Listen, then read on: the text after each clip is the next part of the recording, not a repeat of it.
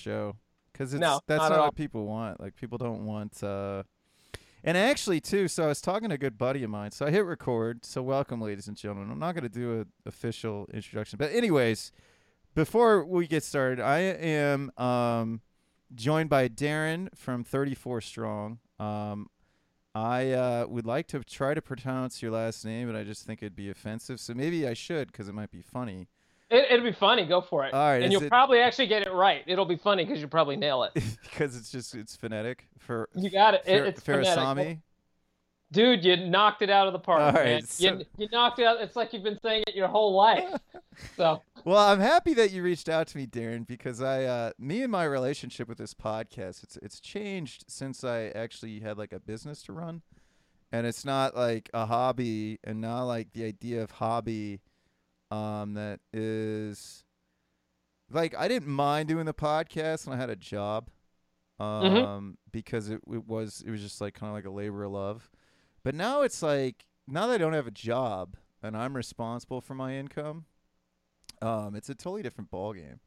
And I and I just haven't been that happy with it. And one thing that a good buddy of mine said is like, man, you kind of juice it up a bit. And I'm like, what do you mean? He's like, well, the salesman version of you comes out too much versus just you, which you've been transitioning to just always be you. And so it's been like a an interesting thing that like I kind of juice up like instead of just being more chill on the mic. I, I sometimes I think I like I I try too hard to be um, a host versus hey, let's just have a conversation. So I want to shout out Mike Michalowicz because he he told you to reach out to me, and then we Mhm. we've tried scheduling this a couple times, and I had a bad bout of sciatica, which um, thank goodness for yoga. That's like the only thing that helps me sure. battle that. Um, and also it's helped me lose like 40 pounds doing like. Shout out to Diamond Dallas Page Yoga, so the pro wrestler yoga. I figure if it keeps pro wrestlers alive, it will help me. I think anything that keeps those dudes alive. But so you're you're also a, a a practicer of profit first, and I was telling you like I've been trying to get back on that system. Like that system got me through like the first two years, but it was just forcing me to grow a little bit slower. And it was kind of like making me be more deliberate. Like I know like the first year I had all this money saved for taxes, and then I, I didn't make enough to like even have to pay taxes. So then it's like, okay, well, this is going back into infrastructure for the business. And then that kept going. And then it's like, it seems like whenever I make a big investment into the business for infrastructure, it takes like a month for that money to come back. And Mhm. it's, and it's like, uh, and it's not bad.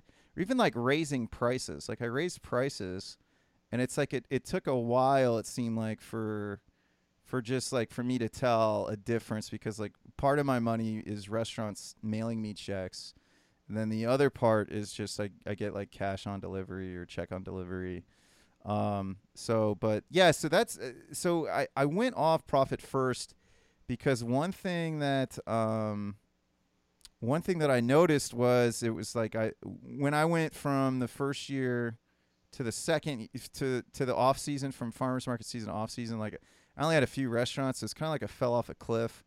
And then I, you know, I had to deliver pizza on the side and I was doing other stuff. And then this year I was like, well, I don't want to do that. So I started like just proactively kind of gauging up my production to like put myself in a position to have to sell more. Um, but then like that was just kind of like a, I don't know, man. Like it, it was kind of weird because I started making more money. And then I just realized that, oh man, my spending's kind of getting out of control or this is getting out Mhm. of control. And it was just like this weird, okay, I need to get back into like getting having this money be separated. Otherwise, I'm just gonna like I was just like, why did I spend? Because I did my taxes this year, and I didn't owe anything again. And I was like, but I had all this extra expense that was like, okay, I, I really didn't need to spend that much money to not owe in taxes. So it was Mhm. just in, and, but a lot of it too is it's a farm, so it's a little bit different. But I don't know still figuring out how to be a an, a business owner adult. So, but so what what exactly is your business? So I know we both f- we met through Mike Michalowicz. We're both practitioners of Profit First, and we are talking about before getting off the system and trying to get back on. So what what it, what was your experience? Just because people ask me a lot like how I've managed. Hold on a second, I have some issues with. Okay, it's good. People ask me a lot like how I've managed to stay in business. I think a lot of it is like my sales ability my market, um, but mainly it's like I, you know, accounting, like being able to do my taxes and keep track of like my bookkeeping, just using Profit First has helped me out a lot. So um, I'm gonna shut up now, Darren. I'm gonna let you answer my question. All right. Well, I, I, think there was two questions in there. There was Probably. there was what is what is the business? no worries, yeah. Drew. We are just two guys having a conversation, right? So That's right. I, I, think the first question was was what what is my business? So you know you, you mentioned the name of the company. It's 34 Strong. Uh, we, we're we're a team that's that's really committed to helping organizations become great places to work, helping small teams become great places to work. You know, profitability, the finances, cash flow is the lifeblood of business. Yes. But you know, it's one one of the blood cells. We've got the red and white blood cells, and then uh, the other other other cell, the other blood cell that's in there is your people, right? Yeah. So we, we we've got to have the right people. We've got to have the right culture. And so many organizations and so many teams are going through the process of just having their culture created by accident. So we have choices as business owners as leaders. So no matter how big or how small your team is, uh, it actually really matters how intentional you are about building your culture to get to the outcomes that you want, to get to the experiences for yourself, for your team, for the clients that you serve that you want, and that ultimately creates the you know the financial success that you want as well. So that, that's that's a big part of, of what we do. In regards to the second portion of that question, how have we gone through the process with Profit First. You know, we've been around in business for for six years. We're we're going into our seventh year in business here, and we've been really utilizing that system. Gosh, I mean, Mike's just ability to just make uh, make that system make sense has been huge, and and he's really developed. It's not just him, but he's been a great messenger, and he's helped build out teams of, of folks that have been able to get into businesses, help businesses actually get that set up for the long term and make that happen. So we've been practicing it now for just over three years in our business, and it's just it's the process of consistently just moving the needle just a little bit each quarter. You don't even feel the pressure on the business as you as you notch your profitability up by you know a half a percent each quarter, your tax account up by a half a percent but I think what you mentioned was was really really important because we had been living in that cycle, right? Of where you go out, you sell more, and you're, you're going out and saying, "Oh man, I'm killing it on top line revenue on on sales." And then a quarter comes or the end of the year comes, you're realizing, wait a minute, I, I actually wasn't as profitable. My my spending's gotten out of hand. So when you make your your spending quote unquote part of going into your profit account or into your tax account, it forces your hand to really get smart about your capital allocation. It, it really forces you to get smart about how is it that you you allocate capital. Now, maybe it's the fact that I'm fresh off the Berkshire Hathaway meeting with um, with Warren Buffett and Charlie Munger. I was out in Omaha this weekend listening to the to those two icons speak. But they're one of the the elements that's led to their success on a massive scale that didn't start at that level was their ability to allocate capital, and that's what's led to profitability for the businesses that they've really been able to choose. And sometimes that's a matter of being able to say no to what we're spending on and yes to what we are spending on. And when we are looking at profit as an as an expense, um, that that that changes things for us because uh, it is an expense that we end up you know paying out to ourselves or reinvesting portions of it in the business. So you talked about the the split that you'd made there, and we've definitely gone through that cycle as well. So I hope I've answered those portions of the question that you've asked. I was trying to merge those two together and happy to, you know, just continue that conversation.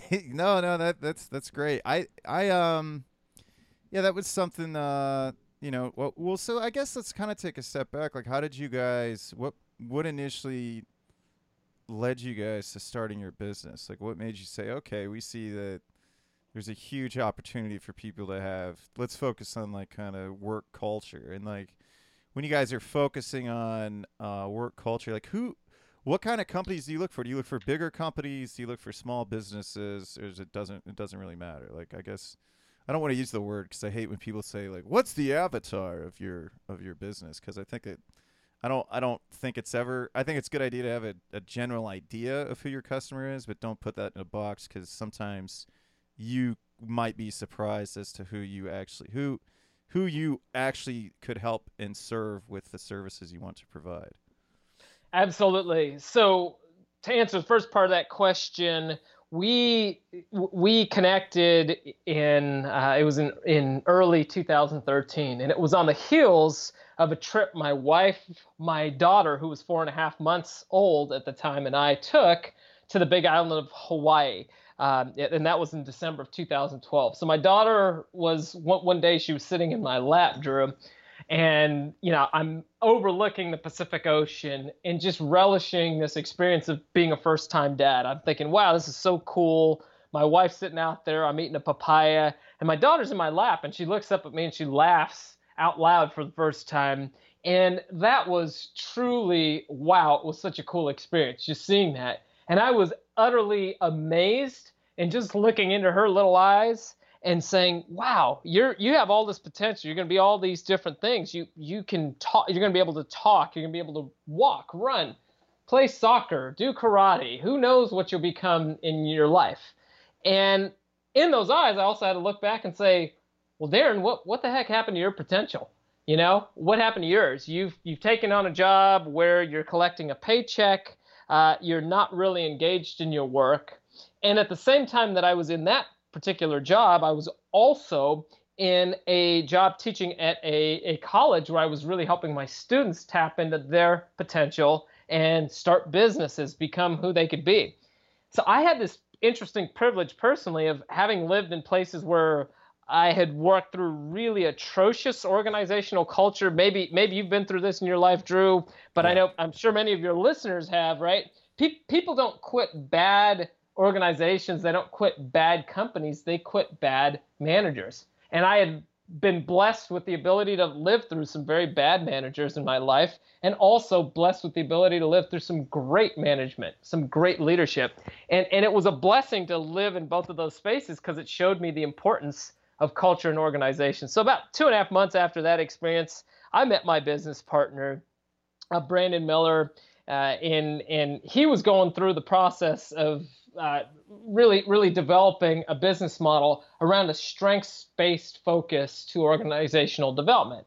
So this this whole cycle of when we're talking about a strengths-based approach, we're getting into really looking at what's right with people and what happens when we identify what's right with people and getting teams built around people's strengths as opposed to building them around people's weaknesses, right? A traditional job that we go to you have a performance review or something along those lines, we spend one minute talking about the 10 things you've done well. But that one thing, boy, you, you just haven't done that good at it, Drew. So we're going to spend all our time for the next hour talking about this and how you need to work on these elements.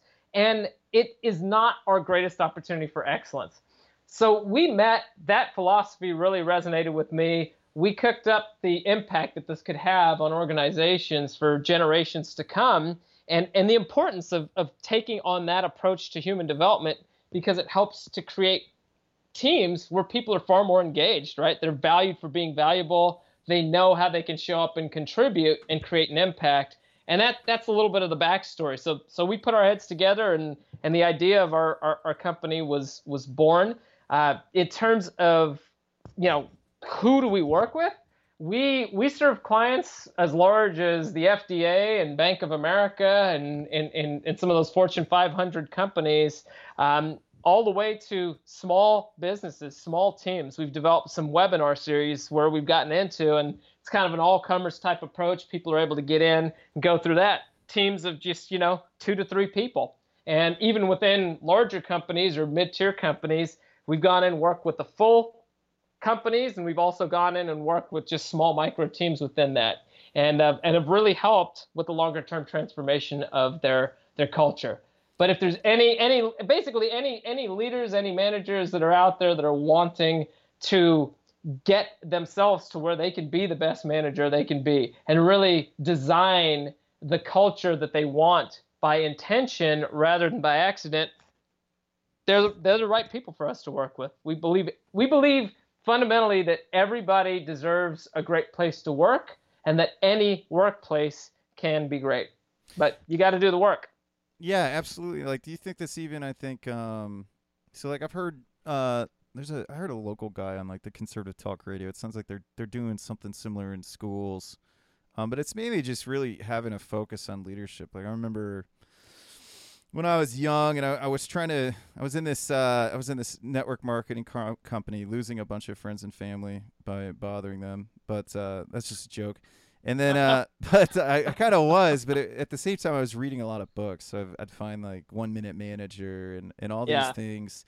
And it's it's kind of interesting because the idea of creating a good environment and being a good leader never goes away, but it's just never. There's always room to implement it. Like, and I, I don't. I, I it's it's kind of strange. I feel like a lot of these big companies they don't uh, necessarily know what to do with the person, and they've been there long enough, so they're like, well, I guess we'll just promote them. And I think it's kind of a weird philosophy to have. And then you have, you know, sales teams. Like there's a, a good friend of mine. Um, I think she's actually taken on another position and leaving. But like they had like a huge like it, it was a pretty big company, but the local sales team is just they just have this high turnover ratio. And I think a lot of sales jobs are like that because it's like the the percent that they're paying commission is just getting smaller and smaller. And there's a whole other thing like just kind of like as to why you know you'd ask me why I started my business. And it and it was mm-hmm. it was in the same regard. Like it, it wasn't the fact like I actually had a pretty good bad situation is the way like I like to describe it to me if I'm if I'm working for somebody else it's a bad situation um and that's just for me but like I had a good boss that would try to protect me but you know if there was if there was higher ups that wanted to pretend like they actually cared about what employees thought, I was I was told to become scarce or um, they did not want me to share my my honest thoughts and opinions because they were Mhm. worried as to what the blowback would be for me. So I'd always have people that look out for me, but I think it's just this common thing that, and I think it's like a big issue with um, just kind of like the crony capitalist uh, culture that's kind of like really dominating um, corporations these days. It's just like it's people are so out of touch with not only their customer, but it they're they're out of touch with their customers because they're out of touch with their their their work culture. Oh, that's that's such a great point what you just said there. I think it's important to, to repeat what you just said. They're out of touch with their customers because they're out of touch with their people, right?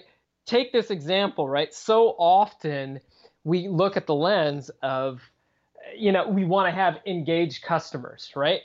Well, Yeah. Drew, how do you get engaged customers out of employees that are disengaged and checked out of their work? How do you do that? You- You, you, you, you're not going to you're you're not going to squeeze right. You, using farm analogy here, you're not going to go to your garden and pick a bell pepper, squeeze it, and then be really ticked off that it doesn't give you apple juice, right? You're not going to be like, why why why? How come I didn't get apple juice? I, I just squeeze this. It's a fruit. It, it it's but it's not a fruit. It's Yeah. something that grew, right. It's not the right inputs. So it's so important what you just said. I, I think that's a really really important point for people to understand. Is you, you got to take care of your people and they take care of your your customers. But to take care of your people, knowing this simple premise, everybody has something to contribute. Everybody wants to show up and be valued for being valuable. So when we can identify what are the unique elements that people do contribute and what their needs are, that's that's where big things can happen. So I, I I'm sorry, Drew. I think I jumped in. I cut you off. I just got so No. with that. no, that- such a key nugget that you that you said, and and and we understand this in the lens of not in, in companies and in workplace experiences, but we can really see it in the in the lens of you know in the arts, in Well- in, in acting, and, and and in sports. Yeah. But we miss, and we have the same ability to play that way when we're when we're talking about our, our cultures. There- there- There's some great examples out there in the place of places of sports as to to how this this goes through. Well, I mean, I think about this a lot in the regard of like I work a lot with chefs, and um, kitchens are like a different kind of workplace. Like it's not really a pleasant place to work. Um, Mhm. A lot of people there, they're kind of counterculture, but they're they're doing it because they have a passion. I mean, like I was fortunate enough to go to one of my restaurants. Uh, a chef was throwing a barbecue, and I got to go and fellowship with them and hang out with them, and just like kind of really like I typically get along better with them than I do most farmers, just because like my reason for getting into farming was probably different than a lot of other farmers. Like for me, it was a business to fall back on that I could live my values with, And then Mhm. I think that, and that's not necessarily why I stayed. And I think that's Mhm. another thing. Like when you get into farming, or maybe any business, I know for farming, there's typically not a, an exit strategy. And I think Mhm. most businesses, it's smart to have an exit strategy, but so that's just what it says about me as a farmer. Um, I'm just Mhm. teasing.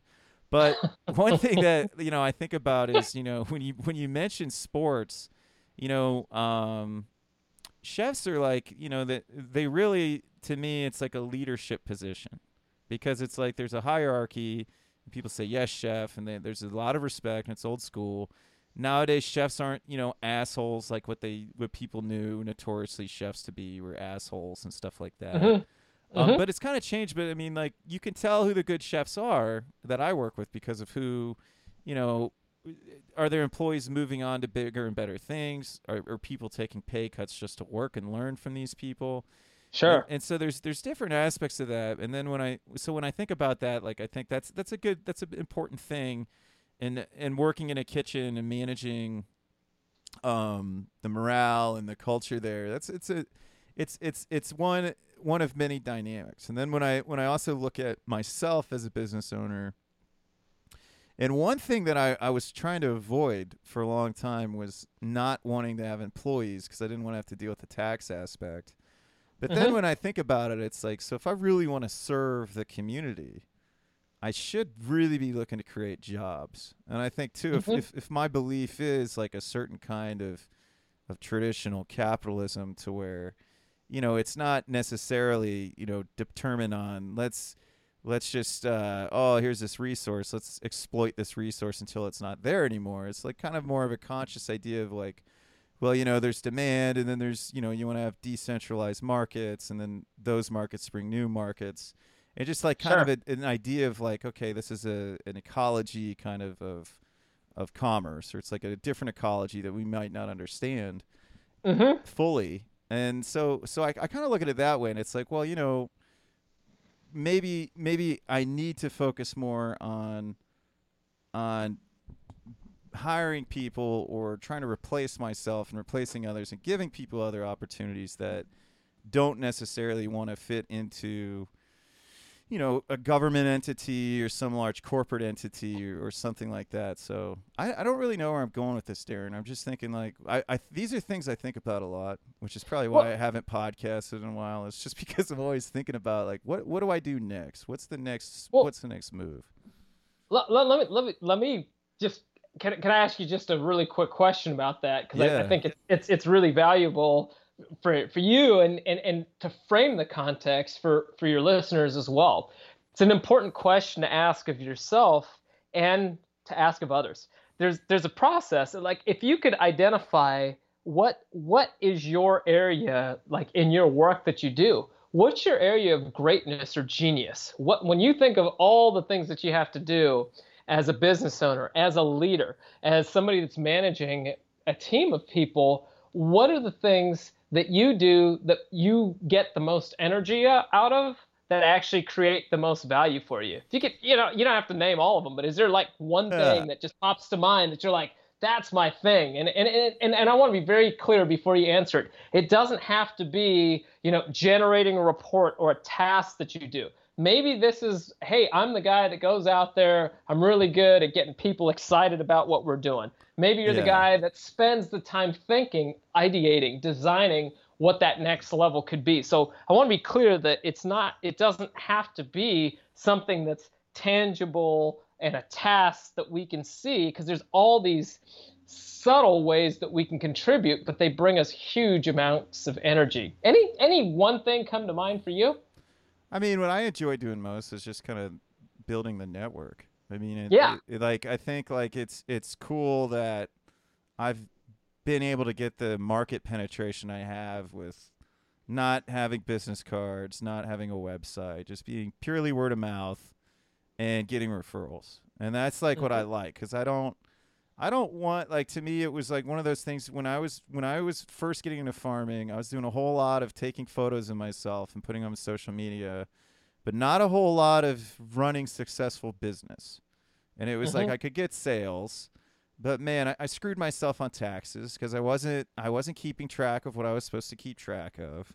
Um, Mhm. And there was just a whole lot more that went into running a business than when I, especially a farm, than when I than what I was kind of aware of. But I was, you know, but I, from the start, I was good at the things that farmers weren't, and that was like getting access to land, getting sales, uh, getting people to help you. Like that that stuff always came easy, but it was like, okay, well, this little shit of having to plant and plan my my crops and stuff like that. It's I don't really like doing that. It's mainly, you know, okay, chef, what do you want? Okay, let me try to grow this for you. Okay, what this is what you're charging? Okay, well, I mean, I don't really need to charge that much and I can save you money and give you a superior product. And that was Mhm. kind of like an idea was like what I really enjoy is like the the network I'm building is really helping in my opinion decentralize the food system here in um, Columbus. So, Mm-hmm. Mm-hmm. Absolutely. So, so I think that's that's that's an important thing to to just consider. On the other end of the spectrum, and you don't necessarily have to answer this now, but on the other end of the spectrum, when you think of what are the areas of your business that are just a true grind, I mean, you you kind of answered it in your last question that you gave. You talked about the stuff in the business that's very important for the business, but it's far more of a grind for you. It's not the areas that you really thrive. So if people are actually thinking about a way to look at that, to answer those questions, to evaluate what is it that you're doing for your business if you're a business owner or if you're not a business owner but you're you're you're you're leading a team or you're working within a team or even if you're not leading a team but you're the the CEO of your own life of who you are which we all are. We're all Yeah. leading our own lives. You still have to think about in your work and in your life what are the areas of your own grind greatness and genius? We actually developed on our website we have a little exercise called grind greatness genius and your listeners are free to go over there and download it. It's on our uh, it's actually on our, our main page they can go to and it walks you through the process of how to actually evaluate this. So it's actually a little worksheet they can get into and and provide some primer questions and, and different ways to think through that. We got to pause long enough drew to actually evaluate where do we show up strong. And we can evaluate this a lot of times by the ways that we're feeling. There's going to be certain activities that we do that we feel really strong about. They bring us energy and there's other things that we do that bring us exhaustion. A lot of times the things that bring us energy we'll we'll catch ourselves saying things like oh everybody anybody could do that. That's easy. Yeah. anybody could do that. We almost don't even value it because it's so simple to us.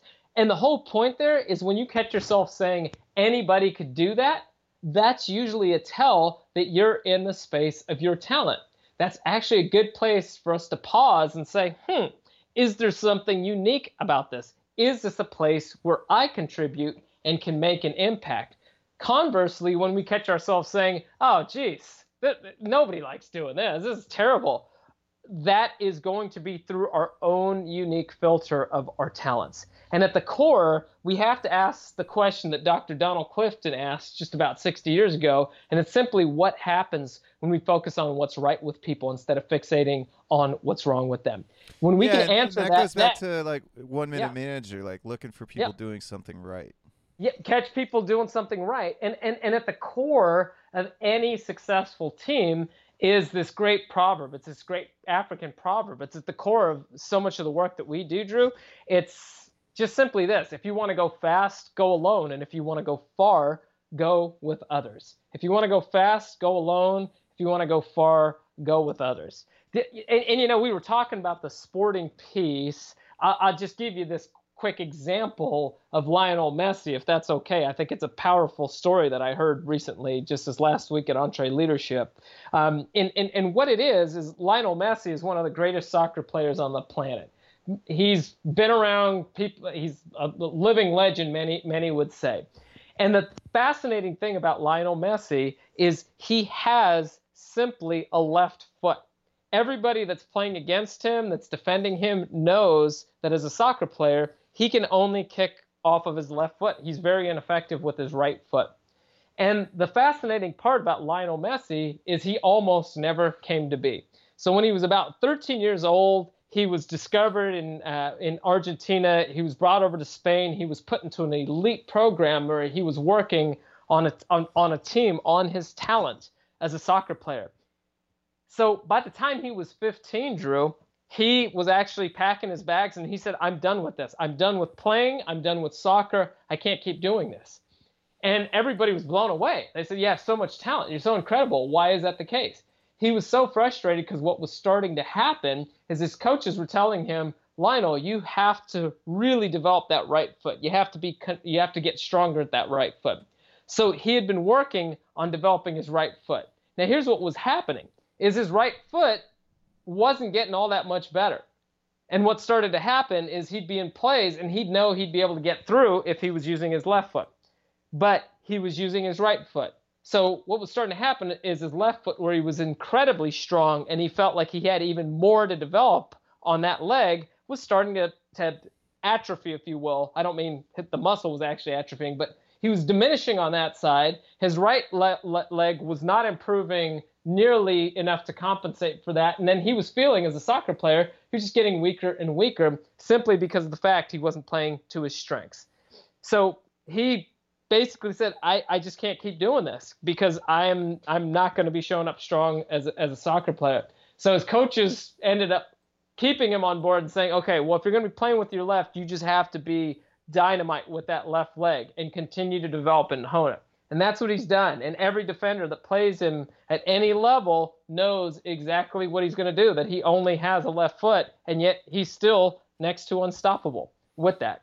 So this plays into our day to day, and it and it ties in much deeper than just our corporate workplaces or not corporate workplaces. It ties in in many ways to when we think back to our childhood in, in these different areas, right? We see our kids' grades, and we might see that, oh, I got a 4.0. So we think that's the top of the potential, right? You got a 4.0 in math, you got an A plus in math. The real question we should be asking is what if that A that they got in math is not the end of their capacity in math? What if that's just the beginning? What if that's just what they're starting at with just their natural raw talent? What happens when we invest in that? that talent is present, but what happens when we invest in that and it becomes a strength to where we're operating at a level, that's second to none to nobody? We're just at an elite level of performance. We all have those unique gifts, whether it's at math or at soccer or at cultivating relationships for farm to fork experiences, going from the farm to the restaurants like you're doing. But what's that unique secret sauce that you have? And, and we don't want to just think of that in the lens of uh, it, it has to be something that's just tactical or tangible or I got this done or completed because so often in our society it's very execution centric. So I hope that was a was a good pathway for Absolutely. you there. Absolutely, yeah. No, that made a bunch of sense. That. Like my my strengths have always been um, just kind of networking, connecting dots. Like I'm even like I'm trying to like because just the, like the aspect of farming is not uh, it's not something that's going to be sustainable for me to do forever. Mm-hmm. And it's also so I'm, I've been looking into real estate and like it's one aspect of it's like you know everything I've been successful in is always w- just me doing you know word of mouth is typically like what's been like I'm pretty good at most aspects of sales like I've done a lot of face to face and phone selling and stuff like that but it's just anytime I learn a new business there's still aspects of learning this new business and then I feel like I overthink things. Then I feel like I get frustrated and just say, Yeah. "Oh fuck it, I'm just gonna do it my way," and it always works out. And it's Mhm. like so. I think that's kind of been my my kind of superpower is managing to just network and then build relationships. And I think that's that because for me, like relationships are everything. I mean, like I think any any business, you're building people. Like your product Mhm. is, is people and the people that you you you basically empower. And I think and Mhm. that's that's something that people get away from. People are you know, unfortunately with publicly traded companies, there's a lot of factors. I mean, there's not you can't just blame one thing. Um, but you know, things kind of get faded out into we we need to focus on our shareholders versus we need to focus on our end consumer and our people that we're employing. And, Mhm. and I think that's um, you know, I mean ultimately you got to take care of yourself too, which is what what's really important about profit first is you know, you got to Right. pay yourself first. Um, but that's you know it, it's there's a there's a fine balance. It's it's not Sure. as easy as people you know it's not as easy as people think it is, but it's also not as as it doesn't need to be as complicated as people make it. No, absolutely. Yeah. That's uh that that is such a such a good point. And and a lot of times too is to that point is it's not a matter of if we're if we're looking at profit first or any pieces in our business, right? If we're looking at it profit first, if we're looking at our people and culture, it's understanding that the change that we want to have and getting to the places that we want to have, it doesn't all just happen in one feral swoop, right?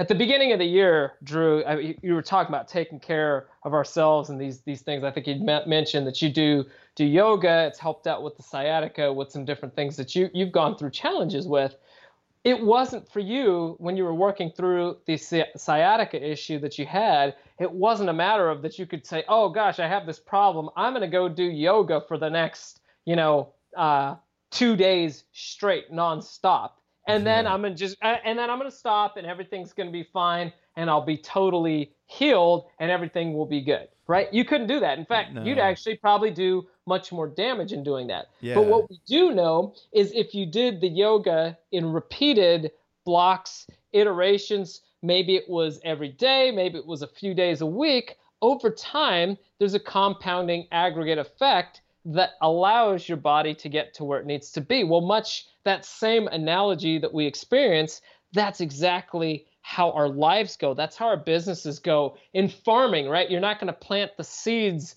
uh, seeds of, of, of a crop that you're looking at growing or put it in the ground and then dig up that seed every single day to say, hey, I just got to make sure you're growing, right? Yeah. There, there's some of it like you have to water, you have to put it put it down, you have to make sure that you're giving it the food that it needs. And then as that as those seed, seedlings break ground, that's part of where the nurturing continues. But we're not going to continue to to pull that plant out of the ground to, to check to make sure the roots are growing. What's happening above ground is that tell, but every day we can see a little bit of a shift. So part of it is having the, the, the faith to stay the course on the real work that, that happens. And, and that's part of what we have to realize is in so many areas in our culture, we're looking for an app or a quick fix to go through. But if you're creating a system like Profit First, or if you're creating a culture in your organization, that doesn't happen by having a team building day, doing high fives, buying, you know, pool table or ping pong table. It actually happens by the habits that are created in our day to day. And that comes in the way of the questions that we're asking each other, the way in which we interact, the conversations that we have uh, on the cultural side. So, in Profit First is by the decisions that we make in, in how we're setting things up and, and, uh, and the habits that we create. That creates the reality of today and the future of tomorrow that we envision. Yeah, it, it's also it's just everything's a process. I think it's you, got you, it. you don't like that. That's something with uh, when I was working in corporate America. I put on I don't know, man. I probably put on eighty pounds and was miserable. Yeah. And like I've taken off forty, and then it's like I go up and down, and I'm not. I'm there's times when I'm more disciplined than others, but it's important to like just be okay with that, and know mm-hmm. that it's a process. I didn't I didn't put on 80 pounds overnight. It was like a gradual thing that took place over about a oh yeah a 10 year period. So um, yeah, I think it was 10 year. I don't know. It was nine or 10 year period. So it was. Yeah. It, it's just one of those things. And you to uh, to think that you can just undo that and it's going to take place overnight. It's it's just not it's just not realistic. I think people Mm-mm. people don't, and I think it's also like the you know you, you have to you have to stay the course. You have to understand what it is, why you're doing it, and what you're doing. And I think sometimes people, uh, I think Carol Dweck talks about it in her book. Like mm-hmm. it's you know, we have a, a growth mindset with a lot of things, but just not everything. And it's important right. to kind of realize where you have a, a fixed mindset over a growth mindset. So, um, I think I added to what you were trying to say there, but it, that's yeah. that's that's what made me think of that, Darren. I'll just say that. yeah, yeah, no, that's uh, that, that is that is such a such a true point, and and it is, and and and if we have the habit of actually pausing, right, the grind greatness genius mm-hmm. example I gave earlier, that's just something that you can do, but it's not a one-time thing. Like do it, and then start asking yourself, well, if I know that these are my elements of grind, and these are my elements of greatness and genius what percentage of my time am I spending in these different areas? Yeah. And are there ways that I can create shifts to spend more time in the greatness and the genius areas? And here's the thing, Drew, we're going to all have elements of our life that is a grind. There's no perfect balance. There's no perfect balance where everything's perfectly in sync, right? So let, let, let me ask you this. If you if you had a situation where everything was perfectly in balance, right? Everything was perfect in the business. Everything was perfect with with the way that receivables were coming in with the business. Your health was just right at the the, the amount of balance. Family's good, friends are good, everything is going on is really well. What would we do? We'd go well, party. we would say we we'd go party, and then something would fall out of balance. The whole point here is if we ever are in that place where the scales are perfectly balanced, yeah. We, you know what we would do? We would say, stop doing everything. Everybody freeze. Nobody move. Nobody do anything. Yeah. Because if you do something, you're going to tip the balance. And that's the whole point is we, our, our life is about that ebb and flow. We're going to have yeah. times that we're more invested in business. We're going to have more times where we're more invested in stuff that's going on in our personal area. But if we have have that confidence, that faith that as we're in one of those seasons or a little bit more heavily involved in one area, that that will give us the permission to to take some time away from that and then step back into another area. That's where we go. But what we're doing in this cycle is finding these different areas that create energy for us. And sometimes to get to those places that create energy for us and also create impact for others we have to step through some of the areas where maybe we're not we don't enjoy as much and we're not as talented but in doing them it opens us up to playing into those areas of energy where we create far more impact. And that that that doesn't just apply in in where we work; it applies in all the things that we do and how those dots connect to to, to who we are and, and the impact that we we have. I, I know that's how I've tried to live my life personally.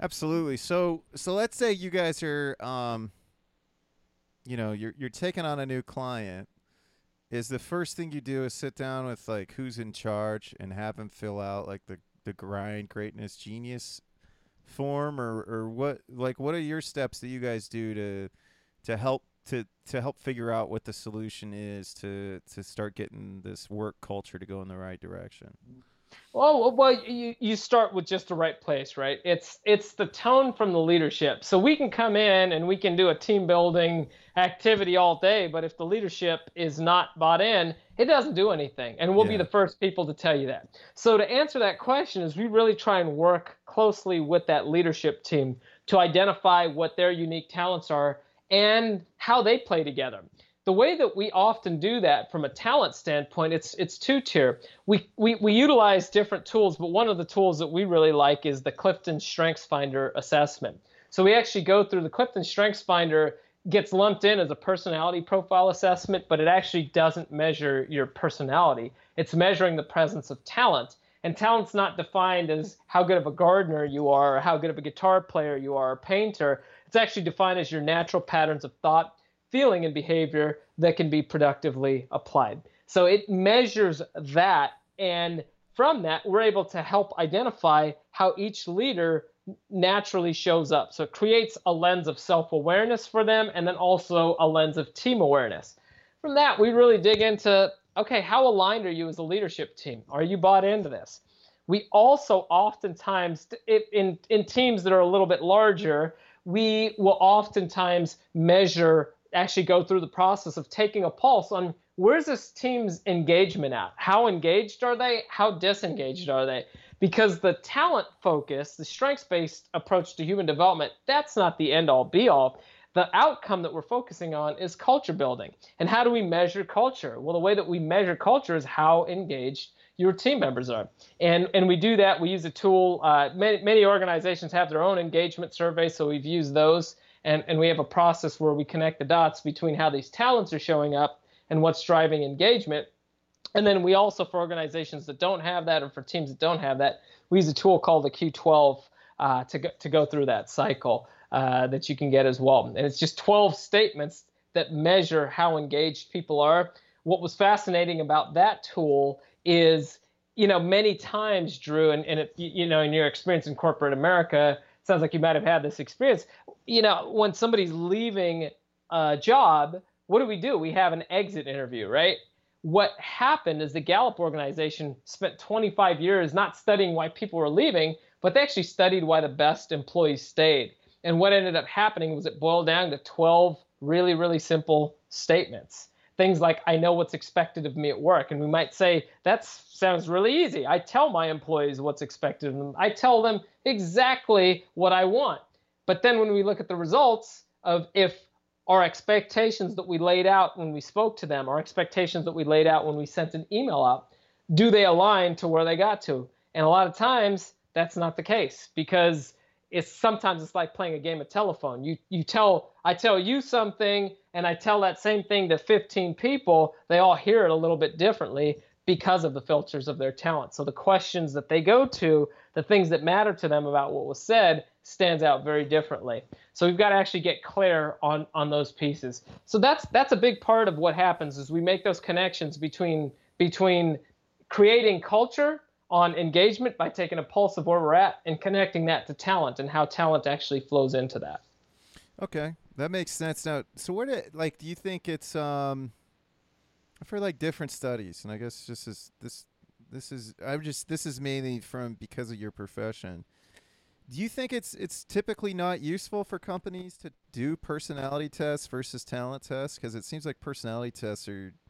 It seems like they're, to me, I don't know. I kind of put on a conspiracy hat at times. It seems like it's a it's an easier way for them to, kind of get rid of people versus help make them ha- be a good fit.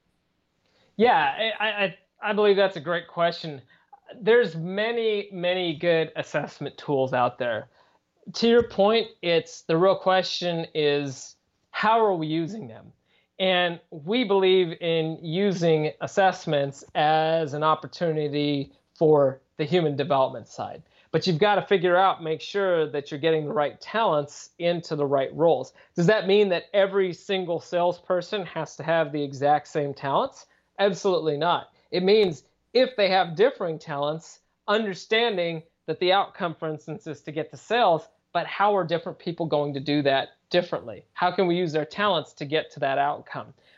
Help design not not not uh, not just simply saying people to fit a job, but how do we design the jobs and the roles around the peoples and their their respective talents? So it creates an opportunity for us to when we talked about that African proverb, if you want to go fast, go alone. If you want to go far, go with others. We really believe that when we can look at each other instead of the lens of I disagree with you, you disagree with me, and we get stuck in that spiral. What happens when we can be confidently vulnerable? Confident in where we shine, and confident in me saying, Hey, Drew, you know what? I'm really good at getting things done. But gosh, I sometimes I struggle on the on, on making sure that I'm connecting with people. The networking piece doesn't come as natural to me. But gosh, if you you're going out there and you're networking, you're you're needing a guy to partner with that can really just go out, get things knocked out, and get things done that's where I really thrive more.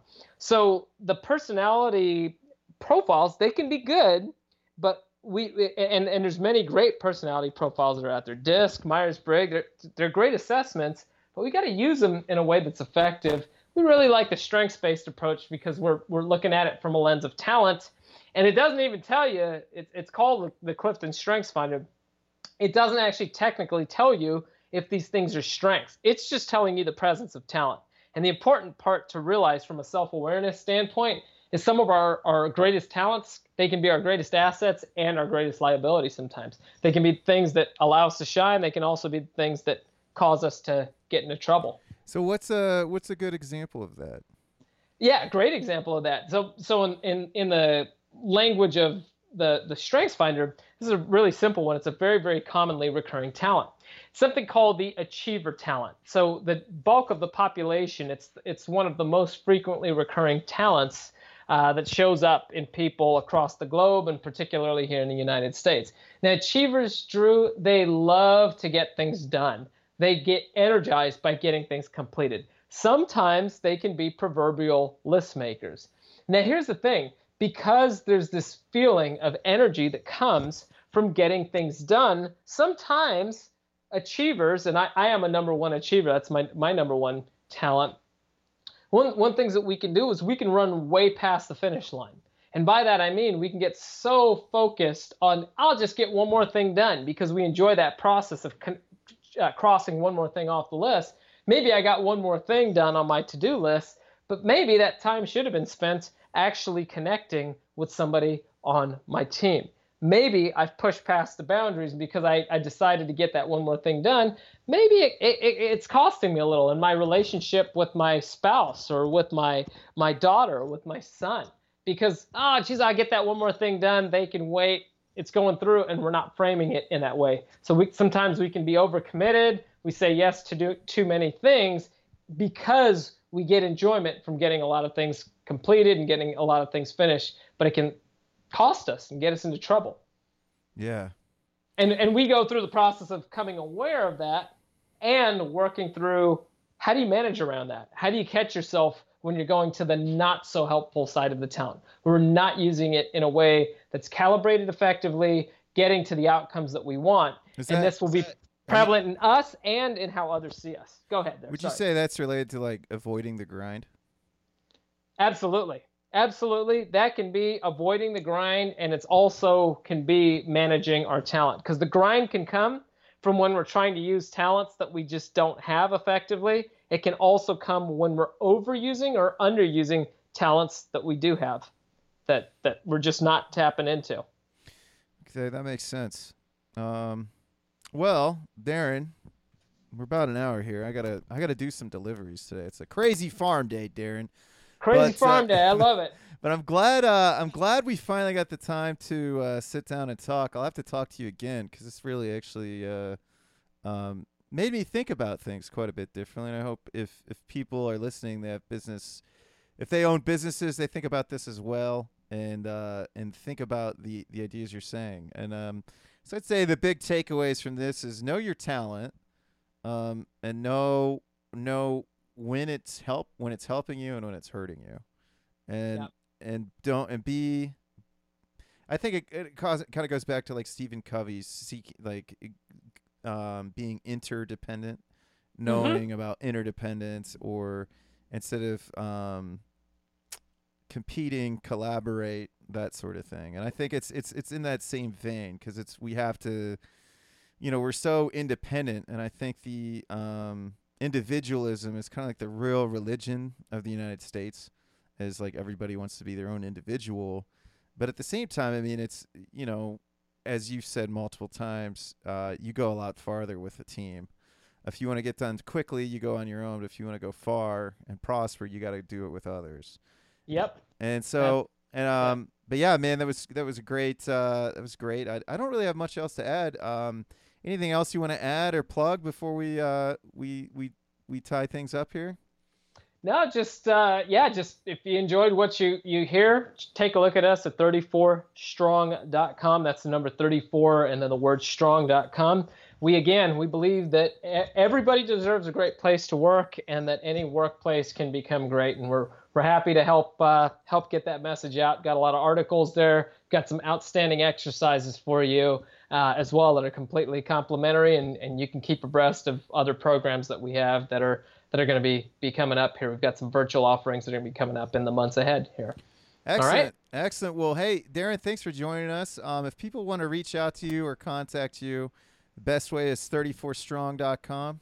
34strong.com and they can take a look at me on uh, on LinkedIn, Facebook, reach out in uh, in those locations to connect with me. I'd be happy to. I'm sure you'll have my my name and uh, contact information uh, put down in the show notes with the correct spelling of my last name, Virassammy. Yeah, I know that I know that can be a little challenging when when they're when they're looking it up, but I uh, definitely yeah. will, and I'll have a link too. I, I highly recommend. I did download. I did sign up and download Grind Greatness Genius, um, and I and I plan on doing these exercises myself because this is actually, I don't know. I think you you know whenever you want to take your business to the next level or feel like, because I feel like I I'll get to the next level, then it's always okay. How do I do less? What is a grind like? And it's always the solution is always you know well let's pay somebody else to do it.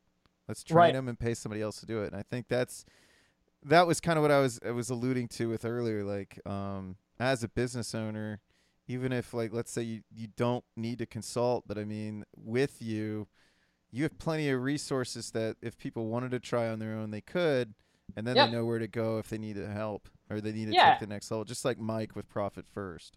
You got it. You got it. There's some stuff that's out there, and that's that's what we want. So, and if you have questions, you know, uh, ask them to us. Great resources on our page for for articles, different things like that along along our blog, and we're constantly dripping new stuff. I was at I was at uh, some conferences this past week, so we've got a lot of fresh content that's going to be coming out with some some leadership lessons that came out from some of those different areas. Excellent. Well. So thank you so much, Drew. I really really appreciate being on. Oh, no problem. I appreciate you coming on and, and holding me to it, man. And just uh, you're following up. You know, sometimes it's a podcast. You know, I'm not the best at being a good podcaster, but you like really made me feel like I should be prof- more professional and take my podcast more seriously. and I feel like after this show, like I feel good, like because I've been sitting on a bunch of episodes. It's like I really need to get these out there. So, yeah. uh, um, but anyways, uh, I appreciate it, Darren. So, anyways, guys, thanks for tuning in. Look forward to getting you guys some more episodes here soon.